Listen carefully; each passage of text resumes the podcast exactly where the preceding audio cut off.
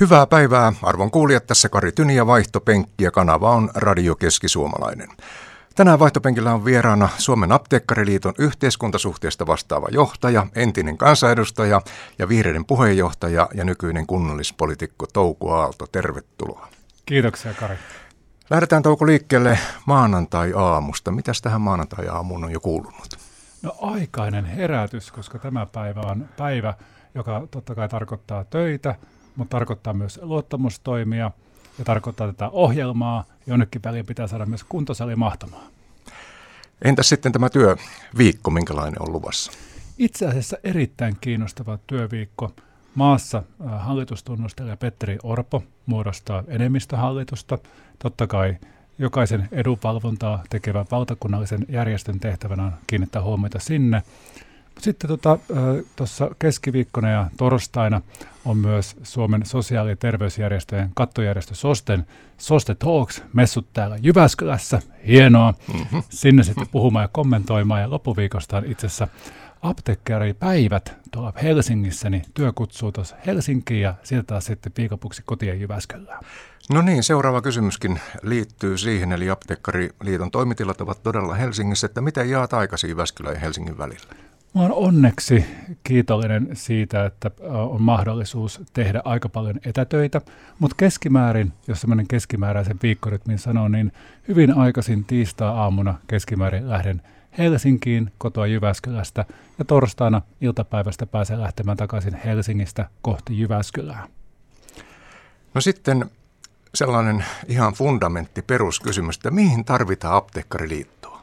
Apteekkariliittoa tarvitaan siihen, että tässä, tässä maassa ä, alueellinen lääkehuolto ja lääkkeiden turvallinen oikea käyttö vaatii sitä, että apteekit sitä vastaa avohuollossa ja totta kai jonkun pitää pystyä miettimään sitä valtakunnallista myös edunvalvontaa, ja jokainen apteekkari ei ole tarkoituksenmukaista, että yksin omasta maakunnallisesta toimipisteestään käsin pyrkii sinne e, eduskuntaan asti vaikuttamaan, niin tämä on yhteenliittymä, ja yhteenliittymässä tehdään yhteistyötä. Tänään vaihtopenkillä vieraana siis Touku Aalto, joka nykyisin toimii Apteekkariliiton yhteiskuntasuhteista vastaavana johtajana.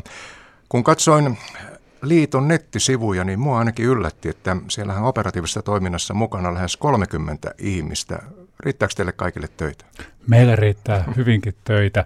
Ja meillä toi, mikä on huomion arvoista on se, että meillä on farmaseuttinen osasto. Se on oikeastaan se kaikkein koko se niin kuin apteekkariliiton sykkivä sydän ja vastaa nimenomaan siitä tärkeimmästä asiasta, että miten sitä järkevää turvallista lääkkeiden käyttöä ja lääkejakelua ja siihen liittyvää lainsäädäntöä tässä maassa kehitetään.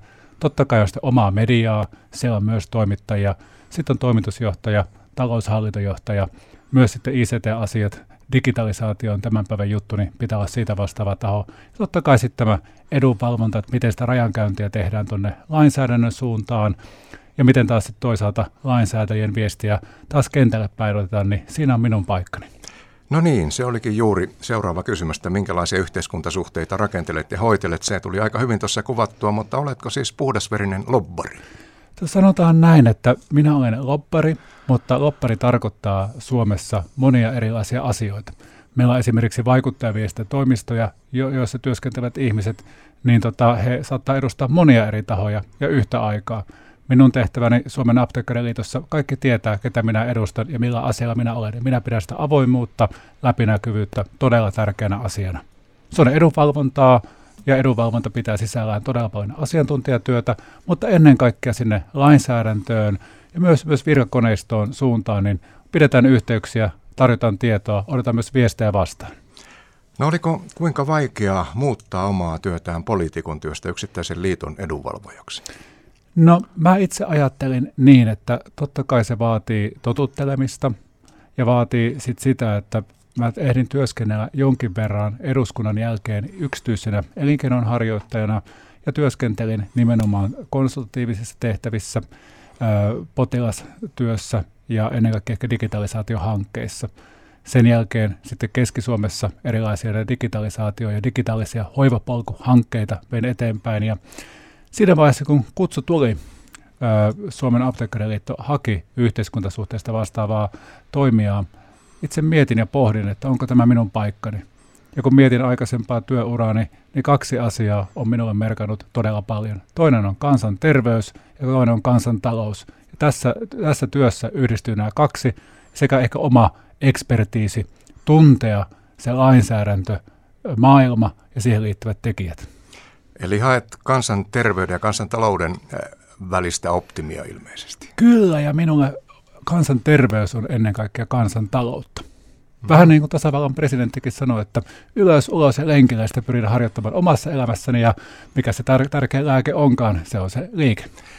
Joo, ja voin kyllä todistaa kaikille kuuntelijoille, että tässä vastapäätä istuu nuori herra erittäin tiukassa kunnossa, että kyllä siellä on tuota kroppaa myös kestävyysliikunnalla ja lihaskuntoharjoittelulla harjoitettu, mutta koetko työssäsi myös tällaisia, no sehän kyllä vähän vastasit jo tähän, mutta vahvoja yhteiskunnallisia arvoja. Sanoit jo tuon kansanterveyden ja talouden, mutta onko jotain muuta?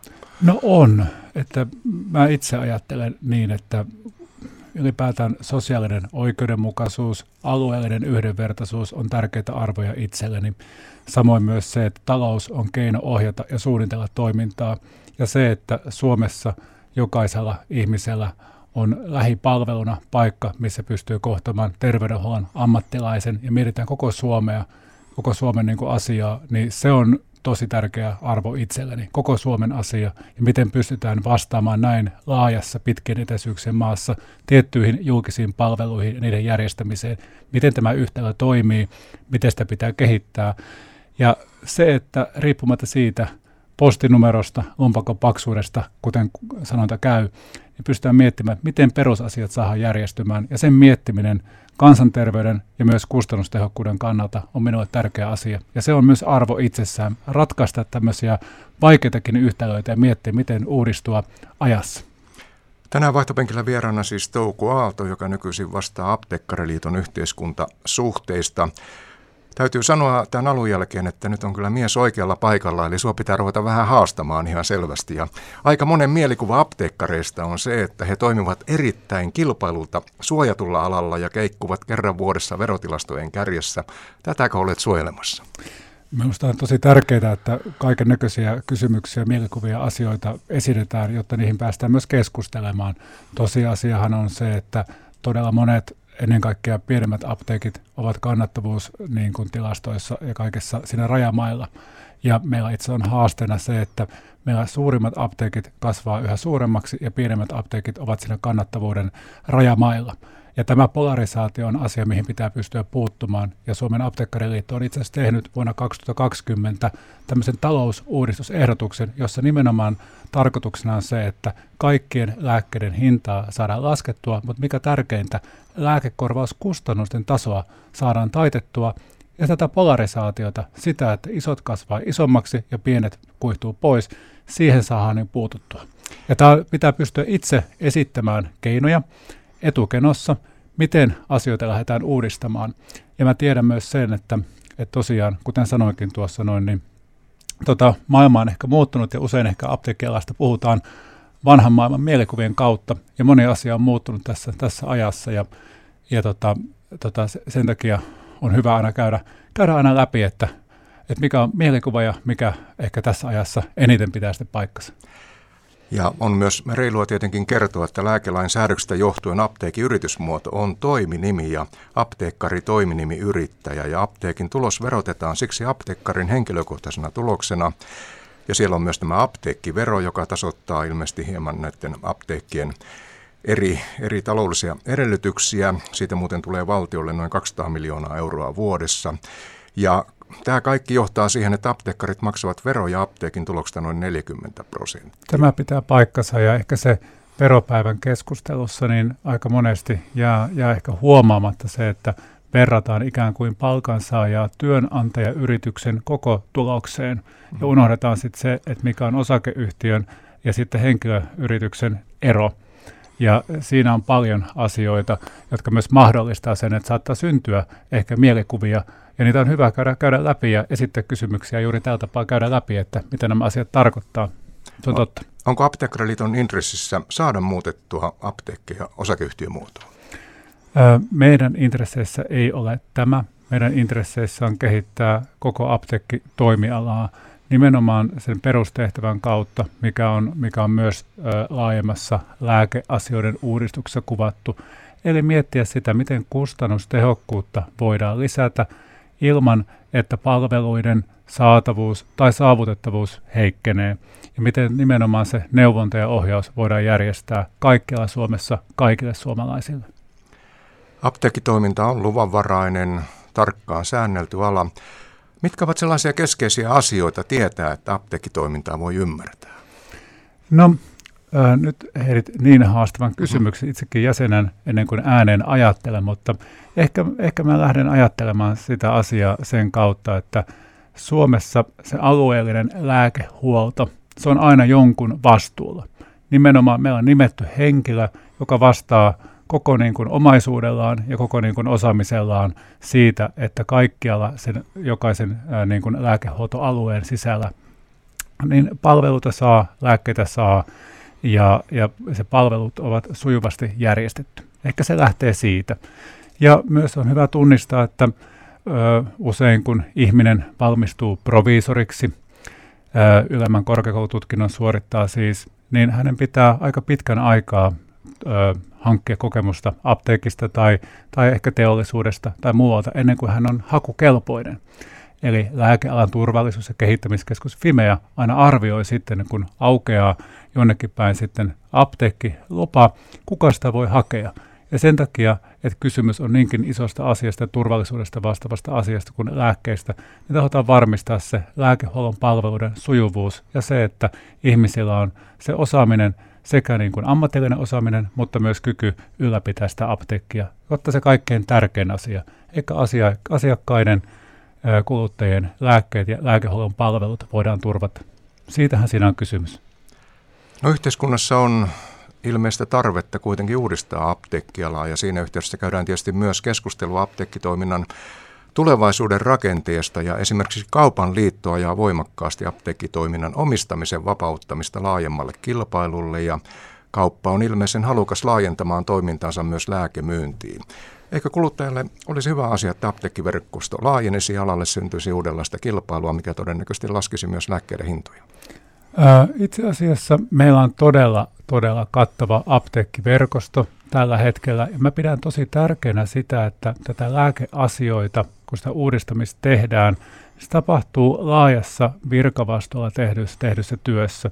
Tällä hetkellä meillä on sosiaali- ja terveysministeriön, valtiovarainministeriön, työ- ja elinkeinoministeriön ja myös kilpailukuluttajviraston yhteistyönä tehdään lääkeasioiden uudistusta. Ja nimenomaan se ehdotus, mikä tuli helmikuussa tätä vuotta, se annettiin ajatu, ehdotus siitä, että miten tätä apteekkitoimialaa pitää kehittää nimenomaan niin, että kustannustehokkuutta voidaan lääkejakelussa edistää ja myös apteekin osuutta lääkehuollon kustannuksissa pienentää. Ilman, että lääkkeiden saatavuus tai saavutettavuus heikkenee tai tämä neuvonta ja ohjaus heikkenee. Ja se on se kaikkein tärkein tehtävä, että apteekit ovat valtion työväline, jotta se lääkehuollon palvelut voidaan kaikkialla Suomessa järjestää ja lainsäätäjä pystyy pilkulleen päättämään, mitä apteekki tekee, mitä apteekkari tekee, koska apteekit ovat lainsäätäjän työväline hoitaa julkinen palvelutehtävä. Ja tästä päästään esimerkiksi näihin kilpailuasioihin. Meillä itse asiassa ö, ainoa asia melkeinpä, mikä kokonaisinflaatiota tässä maassa laskee, on reseptilääkkeiden hinnat. Olet varmaan huomannut ja moni kuluttajakin huomannut sen, että miten hinnat ovat nousseet ja myös ruoan hinta on noussut. Ja samaan aikaan voidaan huomata, että itse asiassa reseptilääkkeiden hinnat laskee jatkuvasti. Minkä takia? Sen takia, meillä, että meillä valtioneuvosto päättää lääkkeiden hinnan lääketaksassa, jossa määritellään sitten suoraan, että mikä on, mikä on sitten lääkkeiden hinta. Ja meillä hintasääntely tarkoittaa sitä, että me pystytään koko ajan myös vaikuttamaan siihen lääkkeiden hintaan ja pitämään ne hinnat markkinahintaa myös alempana. Ja kilpailuhan tapahtuu todella, todella paljon lääkepolitiikassa, tapahtuu tukkuhintatasolla. Eli tukkuhintatasolla kilpailee lääkeyhtiöt aina siitä, että mitä, mitä lääkkeitä tuodaan Suomeen ja siellä käydään isoa kilpailua, mutta myös apteekkien sisällä. Eli se, että jos me Kari käydään tuossa käymään, käydään apteekissa ja huomataan, että tarvitaan vaikkapa puranaa, niin onpas hyvä huomata, että siellä myös on rinnakkaisia lääkevalmisteita, jotka ovat edullisempia. Eli apteekeissa on ne edullisemmat rinnakkaisvalmisteet myös alkuperäisvalmisteiden rinnalla, ja se laskee tarjoaa kuluttajille enemmän mahdollisuuksia valita se edullinen. Sen takia pitää kiinnittää huomiota nimenomaan tähän lääkepalikoimaan.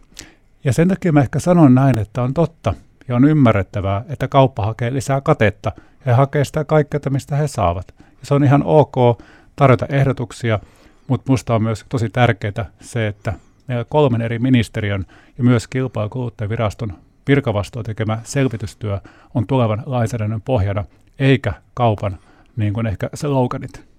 Mutta sen verran vielä puolustan kaupankin ajatusmaailmaa, että siellähän kuitenkin on ajatus se, että tämä apteekkien omistamisen vapaus voisi vertautua lääkäriaseman omistukseen. Eli lääkäriasema voi omistaa kuka vaan, kunhan lääkärit tekevät työn. Ja ilmeisesti kaupan ajatus on myös, että apteekin voisi myös omistaa kuka vaan, kunhan proviisi, provisorit ja farmaseutit vain hoitavat työn. Eli onko se vähän niin kuin kauppa kaupassa ajattelu, ainakin yksi osa tätä? Meillähän on ehkä isoimpia haasteita tässä yhteiskunnassa tällä hetkellä myös sit se, että miten me saadaan työvoima riittämään. Ja tiedän tasan tarkkaan sen, että jos tämän tyyppistä uudistamista, eli niin kuin apteekkitoimintaa viedään yhtäkkiä niin kuin kaupaksi kaupan sisällä ja pyritään ajatuksella myymään enemmän lääkkeitä vähemmän neuvonnalla ja ohjauksella, niin on tosi vaikea saada enää, enää sitten niin kuin osaavaa työvoimaa. Ja se osaava työvoima on oikeastaan se, joka mahdollistaa koko tämän järkevän, tarkoituksenmukaisen lääkepolitiikan, koska ö, tarkoituksenmukainen lääkepolitiikka lähtee siitä, että on paikkoja, joissa sitä voidaan suorittaa, eli apteekit, ja meillä on yli 800 apteekkitoimipistettä Suomessa. Se tarkoittaa sitä, että on osaavaa työvoimaa, joka pystyy neuvomaan, ohjaamaan ilman erillistä maksua ja ilman erillistä ajanvarausta.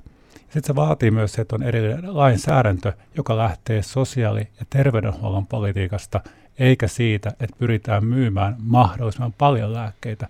Suomessa ongelmana ei ole se, että täällä syödään liian vähän lääkkeitä, vaan se, että täällä itse asiassa pitäisi syödä paljon tarkoituksenmukaisemmin. Se lääke on erittäin vaikuttava aine, ja olennaista on se, että lääkkeitä syödään tarpeeseen, eikä pyritä vaan myymään niitä mahdollisimman paljon. Vähemmän lääkkeitä, enemmän tietoa, olkoon se kantava ajatus. No niin, näin sanoo Touko Aalto, Apteekkariliiton yhteiskuntasuhteesta vastaava johtaja. Vielä ennen pientä taukoa niin yksi kysymys tähän vapauttamiseen, apteekkien omistamisen vapauttamiseen liittyen ja kaupan liiton näkökulmaan. Nythän apteekkien liikevaihdosta reseptilääkkeet muodostavat 82 prosenttia itsehoitolääkkeet 12 prosenttia, muu myynti on 6 prosenttia. No entäs tämä itsehoitolääkkeet 12 prosenttia apteekkien liikevaihdosta, jos se olisi vaikka marketin hyllyllä samalla kun hakee maitoa, niin ottaa sitä purana. Kuinka se edistää järkevää, turvallista, tarkoituksenmukaista lääkkeiden käyttöä? Onko tarkoituksena myydä mahdollisimman paljon lääkkeitä vähällä ohjauksella vai ikään kuin edistää turvallista, kustannustehokasta, fiksua lääkkeiden käyttöä. Tämä on se idea. Ja Suomen apteekkariliitossa myös minun tärkein punainen lanka on niin sanottu rationaalinen lääkkeiden käyttö. Eli oikea lääke oikeaan vaivaan oikeana annostuksena ei pyritä myymään mahdollisimman paljon, koska siitä tulee kallis lasku kuluttajille, yhteiskunnalle ja se on asiakas- ja potilasturvallisuusriski. Ja sitten sanon myös sen, että on tosi tärkeää, että kaikilla on mahdollisuus kysyä neuvontaa, ohjausta samaan kun lääkkeitä haetaan. Ja jos niitä jossain myyään, on hyvä, että aina on osaava ihminen, keneltä voi kysyä. Ja on myös totta kai fakta-asia se, että koska reseptilääkkeiden hinta on tullut tosi paljon alas, niin on myös selvä, että sillä on myös merkitystä siihen, että miten apteekkien kannattavuus tulevaisuudessa pysyy. Ja se, että ei ole järkeä maksaa erillisiä valtion ylimääräisiä tukia, että pidetään pieniä apteekkeja kasassa, vaan fiksumpaa se, että lääkkeet yhdestä paikasta, neuvonta samasta paikasta ja pidetään se myös taloudellisesti ja toiminnallisesti niin kuin järkevässä kunnossa. Vaihtopenkillä on tänään vieraana Touko Aalto. Nyt me olemme puhuneet apteekkiasiaa ja hetken kuluttua me menemme puhumaan sitten politiikasta. Vaihtopenkillä on tänään istumassa Touko Aalto. Synnyit Savonlinnassa, mutta kasvoit kuitenkin Joensuussa. Isäsi oli teknisen työn lehtori ja äiti kirjastonhoitaja. Perheeseen kuuluvat myös isosisko ja pikkuveli. Minkälaista nuoruutta elit? No Joensuussa urheilun ja koulun täyteistä elämää. Ehkä näin mä sen kiteyttäisin. No olit jo nuorena kiinnostunut yhteiskunnasta. Ja onko niin, että ensimmäisiä yhteiskunnallisia vastauksia taisit hakea ihan kommunistisen nuorisoliiton opintokerhoista? Joo, pitää paikkansa, että tota, nuorena poikana ää, Joensuussa muistan sen, että ää, lukioikäisenä moni ihminen tuli tarjoamaan erilaista informaatiota ja pyytämään mukaan erilaisiin paikkoihin ja sitten erikseen oli mahdollisuus päästä ATK-luokkaan aina etsimään sitten vähän käyttämään, ei ihan sama nykypäiväistä Googlea, vaan että mikä, mikä homma. Ja silloin muistan sen, että tota, ö, paljon yhteiskunnallista keskustelua ympärillä ja silloin puhutti paljon ehkä nimenomaan asiakysymykset ja asiat. Yhteiskunnallinen ehkä tämmöinen herääminen lähti yhteiskunnalliseen epäoikeudenmukaisuuteen heräämisestä. Ja, ja silloin oli mahdollisuuksia osallistumisiin opintokerhoihin. En minä silloin oikein edes ymmärtänyt tai tiennyt, missä minä olen mukana, tai enää termit eikä ideologiat tarkoittanut oikeastaan mitään. Enemmän oli ihmisiä ja oli sitten paikkoja, missä puhua. Ja muistan sitten sen, että lukioaikana, kun joutui vähän enemmän niin kuin pohtimaan, miettimään näitä historiallisia asioita ja ismejä ja ideologioita, niin kävi hyvin nopeasti selville, että, että tota, vaikka, vaikka tota, yhteiskunnan epäoikeudenmukaisuus on tosiasia, niin on aika paljon vaihtoehtoisia keinoja vaikuttaa ja ottaa kantaa, ja tämmöinen mustavalkoinen ismiajattelu jäi silloin oikeastaan täysin pois, kun ymmärsin, että nyt on tota ihan väärässä suunnassa. Lukiossa koit suuren aha-elämyksen nimeltään valtiooppia. Valmistuit ylioppilaaksi 2003 ja 2004 tulit Jyväskylään opiskelemaan nimenomaan valtiooppia. Minkälainen muutos elämääsi oli, kun yliopistoelämä alkoi? No se oli aika iso muutos ja kaikkein tärkein muutos oli ehkä se, että jos hyvin pienenä lapsena, poikana innostuu ja kiinnostuu monenlaista asioista, niin se ehkä tärkein oppi siitä yhteiskunnallista heräämistä on se, että et tota, jokaiseen kirjaan, joka tulee vastaan, niin ei kannata uppoutua ikään kuin maailman totuutena, vaan pitää etsiä kokonaisuuksia. Ja ne on suhtautua kaikkiin puheenvuoroihin ikään kuin yksittäisenä puheenvuorona, näkökulmina – ja yliopisto-opinnot tarjosi ehkä näkökulmasta pohtia näitä erilaisia puheenvuoroja, ismejä, ideologioita, miten niistä saatetaan ajatella, kuinka niistä Suomessa ajatellaan, kuinka niistä muualla ajatellaan ja miten erilaisten ajatusten ja ismien ja ideologioiden väliset suhteet on muodostunut. Miksi me ajatellaan erilaista asioista, kuten me ajatellaan, mistä eri ideologioissa on kysymys.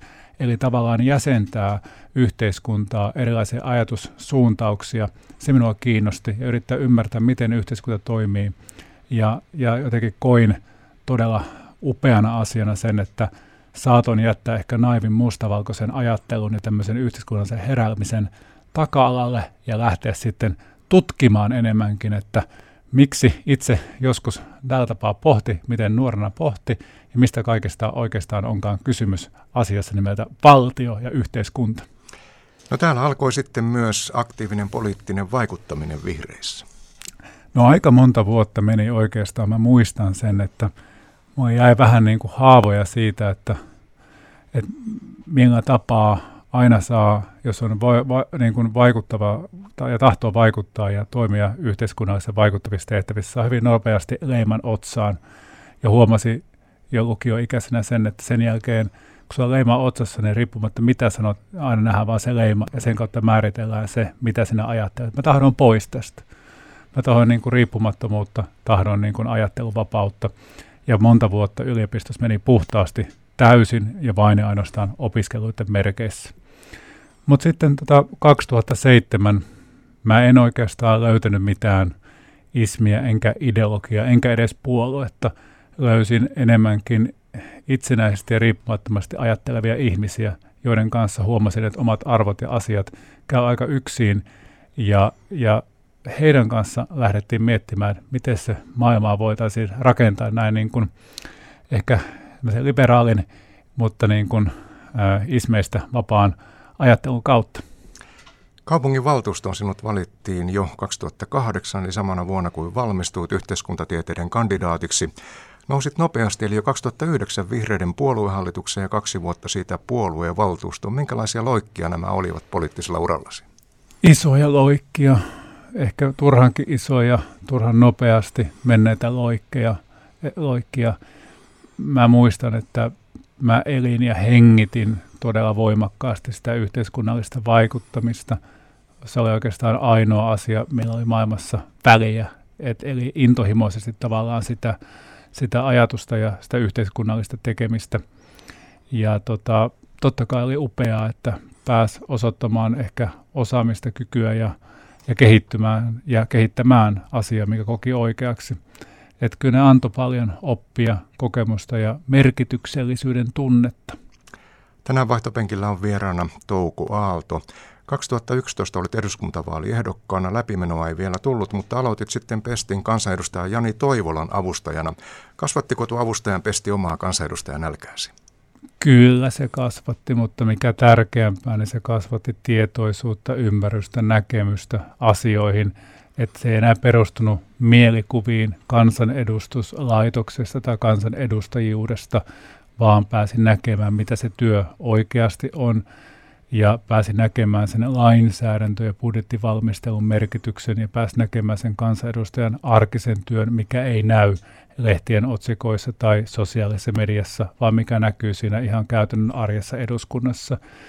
Ja muistan sen, että itse asiassa silloin tutustuin hyvinkin paljon myös omaakin ajatteluuni vaikuttaneen Osmo Soininvaaran kanssa. Hän oli naapurihuoneessa mm-hmm. töissä ja hänen kanssaan tuli myös todella paljon puhuttua, miten nimenomaan ehkä taloutta, miten yhteiskuntaa pitäisi rakentaa. Ja nimenomaan nämä kaksi asiaa, mitä aikaisemmin mainitsin, kansanterveys ja kansantalous ja jatkuva tarve uudistua, jatkuva tarve kehittyä ja nimenomaan myös oman ajattelun kautta ismeistä ja ideologioista vapaana, niin se oli ehkä se tärkeimpiä oppeja myös sen käytännön tekemisen ja ö, kautta. 2014 eurovaalit oli kertomuksesi mukaan rankka kokemus. Ja 2015 sitten sinut valittiin kansanedustajaksi. Nyt ennen kuin vastaat, tai mä tein tarkemman kysymyksen, niin oliko se tämä kampanja, kun jaoit omenoita tuossa aukiolla osuuspankin niitä, portailla. Ni, se niitä on jaettu jo aikaisemmin, se, se lähti. On jäänyt muuten mieleen. Joo. Ihan hyvä kampanja. No niin. Se on va- tähän herkku- ja makeisvero-keskusteluun pakko sanoakin, että siinä ei ollut turhaa paperia eikä lisättyä sokeria, vaan parista grammaa elinvoimaa. No se oli ja se oli loistava kampanja. Minkälainen täyttymys se oli, kun sinut valittiin kansanedustajaksi? No kyllä se oli tosi iso juttu, koska takana oli melkein vuosikymmen todella voimakasta, vähän turhauttavaakin työtä. Maailma, maailmanpolitiikka ja yhteiskuntapolitiikka Suomessa näytti hieman erilaiselta 2010-luvulla, kun se näyttäytyi nyt. Vihreisiin suhtauduttiin myös hyvin eri tapaa ja työ oli hetkittäin aika turhauttavaa ja vähän niin kuin tuulimyllyjä vastaan taistelemista. Mutta sitten tota, kun niin sanottu työvoitto, vuosikymmenen kiertäminen ja kirjoittaminen ja tekeminen tuli nähdyksi ja pääsi tekemään sitä asiaa, mitä tahtoi päästä tekemään, niin kyllä se tuntui hyvältä. Ei sen takia välttämättä, että, että itse nyt pääsee jonnekin, vaan ehkä saa työvälineitä toimia ja toteuttaa sitä uudistusta, mitä tahtoo yhteiskunnassa tapahtuvan. No kehitys ja uranousu oli nopeaa kaksi vuotta siitä, eli 2017 nousit suomalaisen politiikan huippukaartiin, kun sinut valittiin vihreiden puheenjohtajaksi Ville Niinistön jälkeen – Miltäs noin kova valta maistui?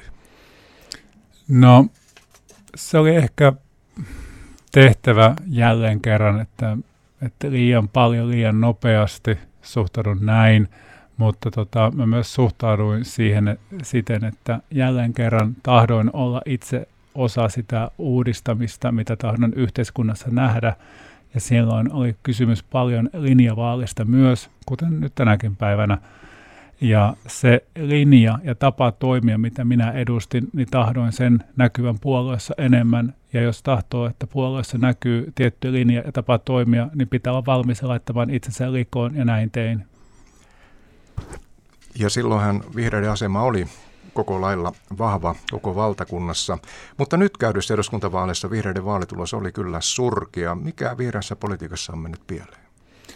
No, hieman kieli keskellä suuta. Pakko, pakko puhua myös senkin takia, että vanhan talon isännän oppeja ei voi suoraan, suoraan soveltaa tähän päivään, ja kyllä siellä puolueessa varmasti itse tiedetään, mikä on mennyt pieleen, eikä siihen tarvita minun kommentteja, mutta tota, olen tästä asiasta aikaisemmin jonkin verran puhunut. Ja itse asiassa, jos aihe kiinnostaa enemmän, niin Oras Tynkkynen on itse asiassa viime kuntavaalien jälkeen kirjoittanut kolumnin tai blogikirjoituksen Koko Suomen vihreät, ja siinä on eritelty aika hyvin nämä samat asiat, ja ehkä nyt voi sanoa ehkä kiteyttää näin, että vihreiden vaalitappion ei ollut hirveästi mitään yllättävää eikä uutta, ja siihen suhteen kaikki on jo sanottu 2020, öö, hetkinen, itsekin mietin, että mikä vuosi oli. Kuntavaalit, viime kuntavaalien jälkeen ja sitten viime aluevaalien jälkeen koettiin jo öö, aika isot tappiot, ja tota, niiden yhteydessä on käyty jo käytännössä kaikki ne asiat, mitä nytkin puhutaan, on jo sanottu, ja nyt on sitten ehkä tullut se piste, että on pakko tehdä sitten niin kuin ratkaisuja, että mihin suuntaan puolue tahtoo niin kuin itseään viedä ja siihen toki ajatuksia on, mutta vastaan niihin sitten ehkä, jos puolueen suunnasta joku ne tahtoo kuulla, niin ihan kahden kesken. Okei. No minkälaista työtä tuo puheenjohtajan työ Yksinäistä. Aha. Yksinäistä. Se on hyvin yksinäistä ja se on myös semmoista työtä, mitä oikeastaan on todella vaikea tota, kuvata tai kertoa, etenkään tällä vähän niin kuin yllättävänä kysymyksenä ääneen ajatellen, niin ää, ehkä mä sanon näin, että siinä on valtava vastuupaine ja sitten samanaikaisesti pitäisi toteuttaa tavattoman paljon toisilleen ristiriidassa olevia tavoitteita. Ja ehkä paras mahdollinen lopputulema on aina se, että teet asioita, teet päätöksiä, joista kaikki ovat hieman eri mieltä ja kaikki ovat hieman tyytymättömiä ja löytää sellainen tyytymättömyyden tasapaino, jossa voit viedä asioita eteenpäin niillä tavoin, mitä on yhdessä sovittu ja puhuttu. Ja sen tasapainon ja sen polun löytäminen, niin se on aika yksinäistä puuhaa. Nyt on pakko siterata vanhaa asianajajan totuutta, nimittäin asianajat ovat sitä mieltä, että sopimus on hyvä, jos molemmat osapuolet ovat vähän tyytymättömiä. Onko se näin? No se, se, se on näin, ja jos mä oikein pehmeästi ja hymyssä suin asian kiteyttäisin, se varmaan on näin, mutta sitten, mm. sitten, sitten se tilanne on se, että jossa e, etenkin ehkä tuossa vaiheessa, kun vihreät oli tututtu pitämään pienenä vähän puolueena – ja yhtäkkiä kokoomuksen jälkeen oltiin toisiksi suurin puolue, mentiin niin, kuin niin sanottuun all time highhin, mentiin yli 17 prosenttiyksikön kannatukseen, niin tota, siinä vaiheessa kaikkien tehtävänä on haastaa ja yrittää ennen kaikkea sitten osua kippariin ja sen kautta sitten niin kuin vaikuttaa siihen puolueeseen, niin se ristipaine niin kuin ehkä pesäpallotermeen sisä- ja ulkovuorossa samanaikaisesti olet niin se on, se on, se on, se on ehkä aika, aika haastavaa tilanteessa, jossa voimakkaas, nopea kasvu on tapahtunut. Ja se on se nopea ja voimakas kasvu on myös sellainen, että kaikki tietää, että kysymys on niin ehkä hetkellisestä kannatuksen noususta ja perustaso on jossakin muualla, jossa pystyy tekemään niin kuin vaikkapa, äh, siteraan vaikkapa ystäväni kaupunginvaltuutettu Ari-Pekka Liukkosta, että jos hän tekee yhden huippuuinnin, niin kaikki vertaa hänen uintisuoritustaan sen jälkeen siihen huippuuintiin, ja, ja tota, sitten se voi olla vähän vaikeaa selittää sitten, jos, jos joka ikinen uinti ei olekaan sitä huippuuinti. No sanoit, että työ on äärettömän yksinäistä. Oliko sinulla kuitenkaan minkäänlaista sisä- tai luottopiiriä tuossa tehtävässä? Uh, mun periaate lähti ihan erilaisista ajatuksista. Mun periaate oli kaikki mukaan ja minä en tahtonut nimenomaisesti rakentaa mitään kuplia. En halunnut rakentaa mitään sisäpiirejä, en halunnut rakentaa mitään erityiskohtelua omavia ryhmiä. Halusin, että kaikki asiat puhutaan puoluehallituksessa, kaikki asiat puhutaan eduskuntaryhmässä ja niissä kokoonpanoissa, mitkä puolueessa on päätetty, eduskuntaryhmässä on päätetty – se on avointa, läpinäkyvää, ei erilliskohtelua, kaikkia kohdella yhdenvertaisesti, eikä mitään kuplia tai tämmöisiä sisäisiä seurakuntia. Öö, se oli ehkä varmaan hieman liian ideaali pyrkimys. Nyt jälleen vihreät etsii puheenjohtajaa Maria Ohisalon jälkeen ja yksi ehdokas, joka kieltäytyi, oli Oras Tynkkynen. Ja hän esitti, että pitäisikö puolueen johtamista miettiä jotenkin uudelleen, etteivät ihmiset uupuisi taakkansa alle. Mitä sanot tuosta Oraksen esityksestä? No, Oras puhuu, kuten Oras puhuu, eli viisaasti, järkevästi. Ja mä kunnioitan myös Oraksen päätöstä olla lähtemättä puolueen puheenjohtajaksi, mutta sanon ihan suoraan, että minun mielestä hän olisi oikea puheenjohtaja vihreän liikkeelle. Mutta hänellä, hänen taustansa ja hän on itse kertonut asian, ää, niin tota, kunnioitan sitä, mutta Oraksen ajatuksia, kuten sanoin tuosta kolumnista aikaisemmin tai blogikirjoituksesta, niin kannattaa kuunnella herkällä korvalla. Hänellä on syvää viisautta, josta moni voi ottaa oppia. Tänään vaihtopenkillä on vieraana Touko Aalto ja jatkamme juttua hänen kanssaan hetken kuluttua. Ja tänään vaihtopenkillä on vieraana Touko Aalto, joka toimi aikanaan myös vihreiden puheenjohtajana. Tuo puheenjohtaja pesti jäi kovin lyhyeksi vajaa, vajaaseen puolentoista vuoteen. Siinä oli aika monta kohua silloin julkisuudessa ja jotenkin tuntuu näin sivusta seuranneena, että et ollut ihan valmis siihen julkisuuden peliin, mihin johtavat poliitikot joutuvat. Olenko oikeassa? Olet oikeassa. Ja silloin oli aika kovia seurauksia. 2018 syyskuussa ilmoitit sitten jääväsi kuukauden mittaiselle sairauslomalle uupumuksen vuoksi. Se oli varmaan kova hetki. Se toden totta oli sitä. Ja kuukausikaan ei riittänyt? Ei riittänyt, eikä se sairausloma on yksi asia, jäävuoren huippu, ja siitä alkaa vasta sitten monta, monta, monta vuotta kestänyt palautuminen. Nämä on asioita, mitkä ei synny tai tapahdu hetkessä, ja niistä myöskään ei sitten niin kuin palata ihan hetkessä. Olet ollut kuitenkin erittäin rohkea. Sä oot tässä muutaman kerran julkisuudessa avoimesti puhunut uupumuksesta ja masennuksestasi. Kuinka kovaa on sairastaa julkisesti? Se on todella kovaa. Jos mä sanon tuossa aikaisemmin siitä, että jo ihan joku lukioikäisenä, kun herää yhteiskunnalliseen ajatteluun ja kaikki näkee sinun sijasta vaan jonkun mielikuvan otsassa. Tai puolueessa toimit, kaikki näkee vain ja ainoastaan sen puolen logon sun otsassa eikä sua, tai vaikka nykyisessä työssä nähdään vaan se työnantajaorganisaatio eikä oikeastaan mitään muuta, niin sairaudessa ja myös sitten julkisessa sairastamisessa, niin sulla on loppuelämän ikään kuin tietty leima otsassa, etkä se pääse sitä yhtään minnekään. Ja sen kautta muut monella, monella tapaa niin määrittää sut ja sun pitää pystyä hyväksymään myös se, että, että näin myös on. Mutta mä oon jotenkin yrittänyt aina ajatella elämässä sitä, että, että ehkä se sisu ja mielenlujuus punnitaan siitä, miten pystyy omista heikkouksistaan rakentamaan omia vahvuuksiaan. Ja ehkä tuossa niin kuin uupumisessa, myös masennuksessa ää, taustalla, miksi niistä puhuin, oli se, että tunnistin ja tiesin, että tämä on yhteiskunnallinen tabu.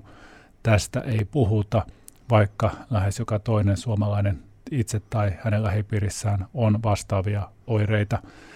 Ää, ja, ja lähes joka toinen suomalainen jossain vaiheessa elämää kohtaa jonkinlaisia mielenterveyteen liittyviä asioista, niin julkista keskustelua ei ole juuri laisinkaan.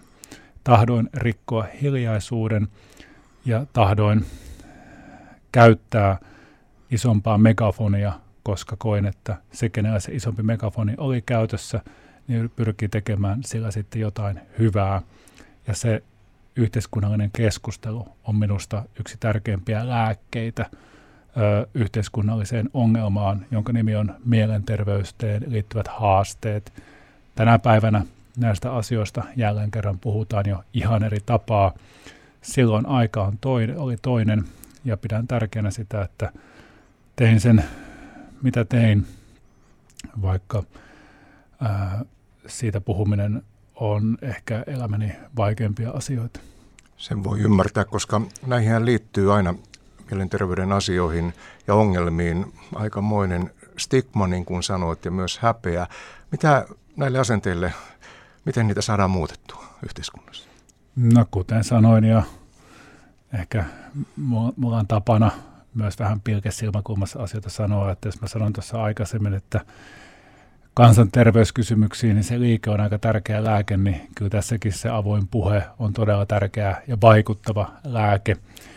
Esimerkin äh, antaminen, äänen asioiden puhuminen ja se, että ihmiset pystyy tunnistamaan itsessään ja läheisissään tapahtuvia asioita myös julkisen keskustelun ja tiedon kautta, että kukaan ei jää yksin tai häpeänsä vuoksi jätä puhumatta asioita ja osaa aktiivisesti kysyä kaverilta, mitä sinulle kuuluu, osaa pitää vähän hoksottimet auki ja katsoa ympärilleen.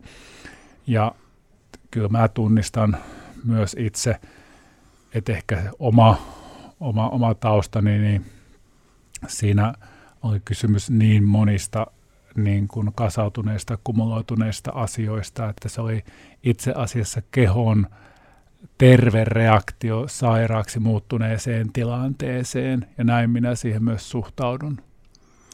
Ja se oli ilmeisesti, kuvailit Helsingin Sanomien jutussa, että ilmeisesti tämä vihreiden johtoryhmässä kokouksessa tapahtunut täydellinen katkeaminen oli sitten se re- kehon niin kuin äärireaktio tähän tilanteeseen. Joo, usein aina sanotaan, että taipuu, taipuu, mutta ei katkea ja liian pitkään taipui, taipui, mutta jossain vaiheessa tulee myös se raja vastaan, jonka jälkeen katkeaa. Mennään vielä tuohon päätökseen luopua puheenjohtajuudesta, puolueen puheenjohtajuudesta. Vallasta on vaikea luopua. Minkälaisten vaiheiden jälkeen päädyt, että nyt aika on oikea?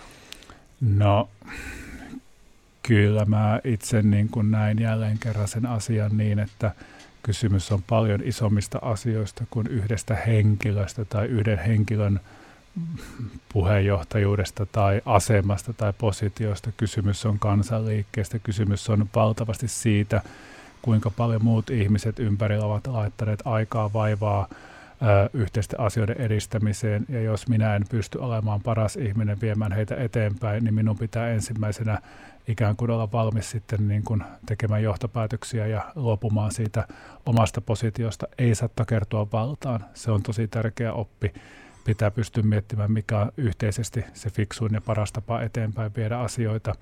En minä olisi tahtonut viedä puoletta vaaleihin, jossa tärkein kysymys olisi vaan ollut kaikki tähän sairauteen hmm. tai, tai muihin, muihin yhteiskunnallisiin irrelevantteihin asioihin vastaaminen. Se ei olisi hyödyttänyt puoluetta eikä puolueen tavoitetta, niin piti tavallaan laittaa laiva matkamaan eteenpäin ja kipparin jäähän rantaan.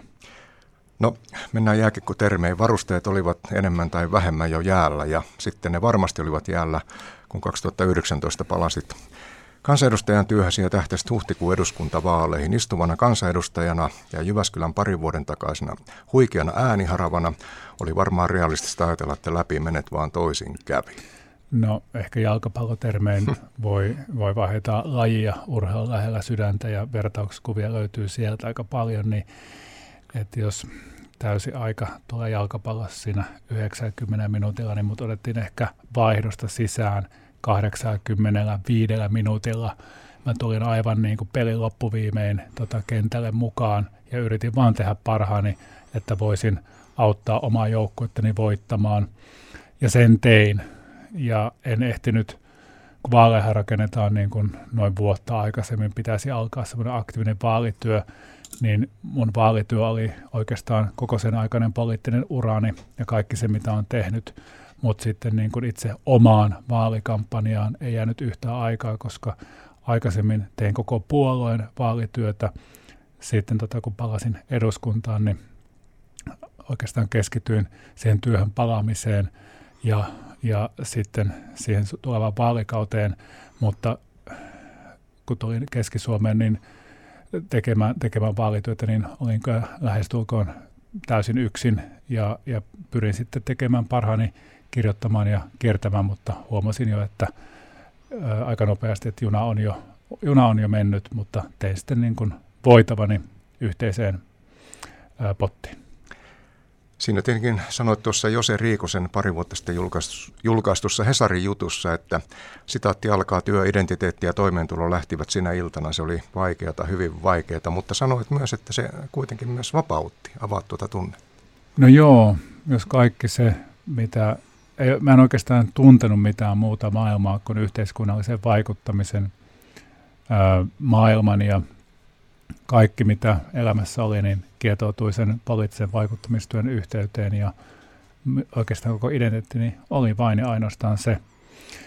Mutta sitten myös se, että mm, on pakkotettuna ajattelemaan asioita täysin uudesta lähtökohdasta ja myös sit sitä, että kaikki se, mitä teet jatkossa, niin sen ei enää tarvitse perustua johonkin sellaiseen identiteetti, mikä sulla aikaisemmin on ollut, ja ehkä ymmärsi myös sen, että oma identiteetti ei voi perustua mihinkään sellaiseen, minkä joku voi naps viedä sinulta pois, vaan sen pitää pystyä perustumaan kestävimpiin asioihin. Ja ajattelen niin, että yritän kerätä viisautta ja samaan aikaan yrittää ammentaa omasta kokemuksestani ja miettiä, että – tähän asti elämä on tullut elettyä ja tällaisia asioita on tapahtunut ja en voi vaikuttaa enää siihen, mitä on tapahtunut, mutta voin vaikuttaa asioihin, jotka ovat edessäni ja voin tehdä niitä asioita, mihin voin vaikuttaa ja pyrin ne tekemään parhaani mukaan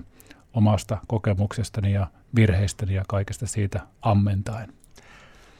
Touko Aalto, teit hienon nousun tuolta kuitenkin. Lähdit sitten kääntämään kelkkaa ja alkoi aktiivinen itsensä parantaminen ja nyt lähdetään sitten puhumaan positiivista asioista, eli oliko liikelääke tuossakin vaiheessa? Kyllä se oli. Mä muistan, että tärkein lääke oikeastaan oli se tasavallan presidentikin mainitsema ylös ulos lenkille. Jotenkin se on jäänyt resonoimaan minun vahvasti tässä, tässä, tässä ajassa. Ää, ne ekat lenkit, jotka kävi tekemään, niin juoksulenkit siis, niin muistan, että – silloin ekaa kertaa niin kun lamppu syttyi päässä ja vähän rupesi tulemaan valoa pimeyden keskelle ja sieltä mä saan jotakin, mistä ottaa kiinni, jotakin, mihin tarttua ja lähdin vetämään itseäni kohti pintaa. Se, että saa itse pinnalle, niin ei vielä tarkoita mitään. Ja sekin, että pääsee kuivalle maalle, ei vielä tarkoita mitään. Tuossa on märkänä ja pitää vaan opetella pikkuhiljaa siihen maahan jalkojen alla ja päästä eteenpäin. Ja siinä se liike ja kaiken menneen läpikäyminen niin ovat tärkeimpiä työvälineitä. Ja näin koen, koen, koen yhä ja edelleen. No sinulla on nyt mielenkiintoinen työ Apteekkariliitossa. Edelleen olet mukana politiikassa pitkäaikaisena kaupunginvaltuutettuna ja myös aluevaltuutettuna nyt hyvinvointialueella. Onko tässä nyt semmoinen hyvä optimi omaan elämään?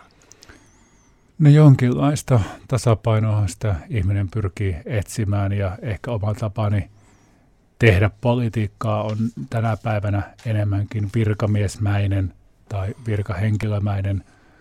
Ää, pyrin miettimään omaa aluettani, oman alueen ihmisiä ja tekemään siitä lähtökohdista asioita. En ismeistä, en ideologioista, enkä edes valtakunnan puoluepolitiikasta, vaan vihreät arvot, arjen realismi olkoon mottoni. Onko Touko Aalto vielä tavoitteessa palata joskus valtakunnan politiikkaan? Mä oon keskittynyt täysin ö, kolmeen asiaan tässä vaiheessa elämässäni. Rakas puolisoni Maria, kotia terveiset vain. Hänen kanssaan keskityn rakentamaan elämää. Se on se kaikkein tärkein asia. Työ luo merkitystä ja toki myös ä, arjen, arjen toimeentulo perustuu työn tekemiseen – ja sitten tämä liike, tärkein oma lääkkeeni, niin se on se, mikä antaa, on vähän niin kuin henkireikä tässä, tässä, tässä elämässä. Ja elämässä on ajatellut niin, että, että mä taisin suuri lehdelle sanoakin niin, että tein jo päätöksen, että ainakaan kahdeksaan vuoteen en ole juuri missään tekemisessä niin kuin valtakunnan politiikan kanssa, mutta tota, se on myös ihan hyvä etsikko aikaa miettiä, kuka sitä on ja minne suuntaan menee ja koskaan ei pidä sanoa ei, mutta – sen kahdeksan vuoden ajata päätin sanoa äh, niin kuin, lukita vastaukseni ja teen, teen niitä asioita, äh, mitkä itsestä tuntuu niin kuin kestävältä ja hyvältä, että arjen kulmakivet, ja se on ehkä siihen aikaisempaankin sanottuna, niin jos jotakin olen oppinut, niin on se, että se arjen kulmakiveen ja elämän perusasioiden pitää olla kunnossa – siitä voidaan sitten ponnistaa ja siitä voidaan myös valtavasti ammentaa ja, ja tota, se on se tärkein asia tässä vaiheessa ja muut tuntuu vähän toissijaisilta. No sitten tämmöinen suuri kysymys. Mitä kirjaa luet tällä hetkellä? tota, itse asiassa mulla oli toi äh, sadan vuoden yksinäisyys. Mm. Mä lueskelin sitä jo aika pitkään ja, ja tota, jäätiin kesken, luin vähän pidemmälle ja jatko uudestaan. Ja, ja sitten tota, pakko sanoa, että minkä, minkä, minkä kirjan tuossa nyt sitten aloitin ihan, ihan uutena, niin lähti ihan, ihan seitsemästä veljeksestä ja mä en tiedä minkä takia minua todella paljon tota, puhututtaa niin kuin Suomen valtio, mistä me ollaan lähtöisin, mistä meidän ajattelu ja käsitys meidän omasta ajattelusta ja, ja kulttuurista on lähtenyt, mutta mä oon niin kuin kansallisiin klassikoteoksien parissa viettänyt jonkun verran aikaa ja, ja tota, Jukola Velekset on tässä nyt tota, ö, ö, lukulistalla ja, ja kesällä olisi tarkoitus mennä jopa Jukolan viestiä sitten juoksemaan. Että on tämmöistä niin kuin moninaista kulttuuria. Kuulostaa tosi hyvältä. Touko Aalto, kiitoksia oikein paljon haastattelusta. Kiitoksia. Ensi maanantaina on vappu, joten seuraavan kerran vaihtopenkillä istutaan kahden viikon päästä 8. toukokuuta. Silloin vieraksi saapuu ralliautoilija Mikko Hirvonen. Nyt vaihtopenkki vaikenee. Kiitos, että kuuntelit.